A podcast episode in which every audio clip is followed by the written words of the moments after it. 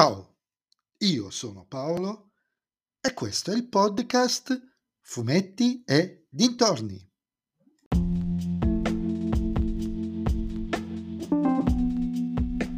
In questo nuovo episodio del podcast vi parlerò del film Wonka, diretto da Paul King con Timothy Chalamet, Olivia Colman e Hugh Grant, è prodotto da Village Roadshow Pictures e distribuito da Warner Bros.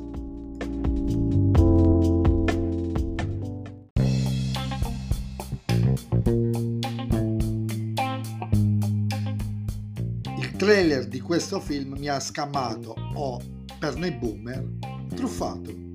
Perché nelle poche volte che l'ho visto non ho mai avuto la percezione che il film avrebbe avuto delle parti, anzi consistenti parti cantate. E di, appunto non un paio di canzoni, anzi cantate e ballate. Non un paio di canzoni, ma una dozzina abbondanti, praticamente quasi un musical. Ed io i musical, se avete ascoltato qualche altro episodio del podcast, non li amo particolarmente. Ma superato questo ostacolo molto molto molto personale, come questo film? Per chi non lo sapesse, Wonka è il prequel del più celebre Willy Wonka e la fabbrica del cioccolato.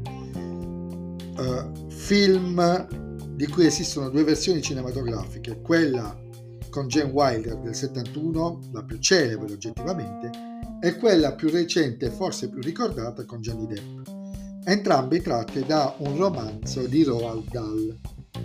Questo prequel diciamo che sostanzialmente non ha nulla a che fare con i precedenti, visto che al di là del nome del personaggio e del cioccolato, non si collega in nessun modo con ciò che sappiamo del passato degli altri due Wonka, anzi contraddice apertamente il film con Johnny Depp, in quanto quest'ultimo aveva un padre dentista che aveva proibito il cioccolato, mentre nel passato del Wonka di Chamelet, c'è la perdita della madre, che gli ha lasciato una stecca di cioccolato da lei realizzata che lui non, non ha il coraggio di aprire, perché è il ricordo che la lega alla madre.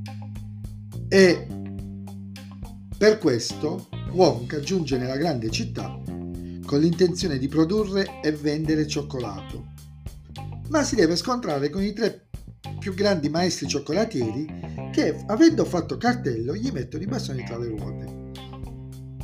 Wonka è sostanzialmente una commedia, ed essendo parlando di cioccolato, dolce amara, che raccoglie attorno a sé diversi stili sia narrativi che visivi, ma che io potrei semplicemente descrivere così. Harry Potter con Wes Anderson alla regia.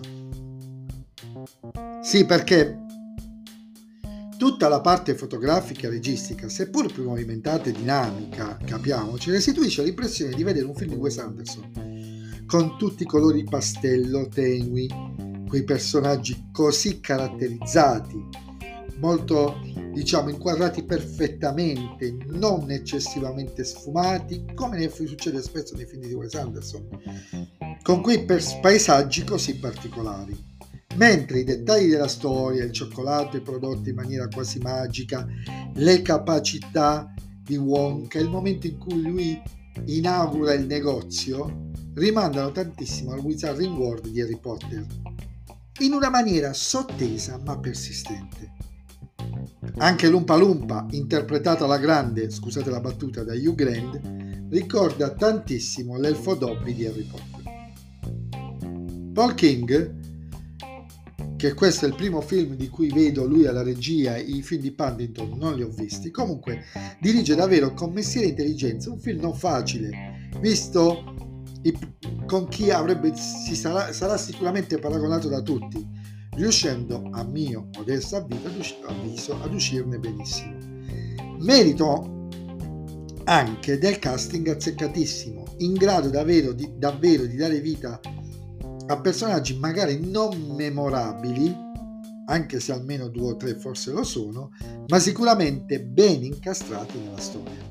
Andatelo a vedere, potrebbe stupirvi come ha stupito me che non amo gli intermezzi ballanti e cantati.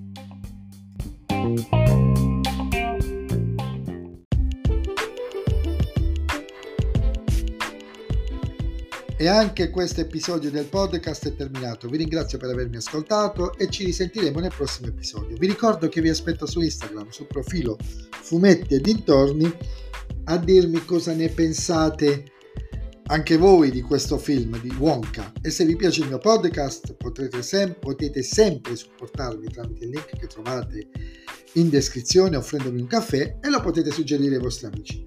Se invece il mio podcast non vi piace, allora suggeritelo a chi non sopportate. Ciao a tutti!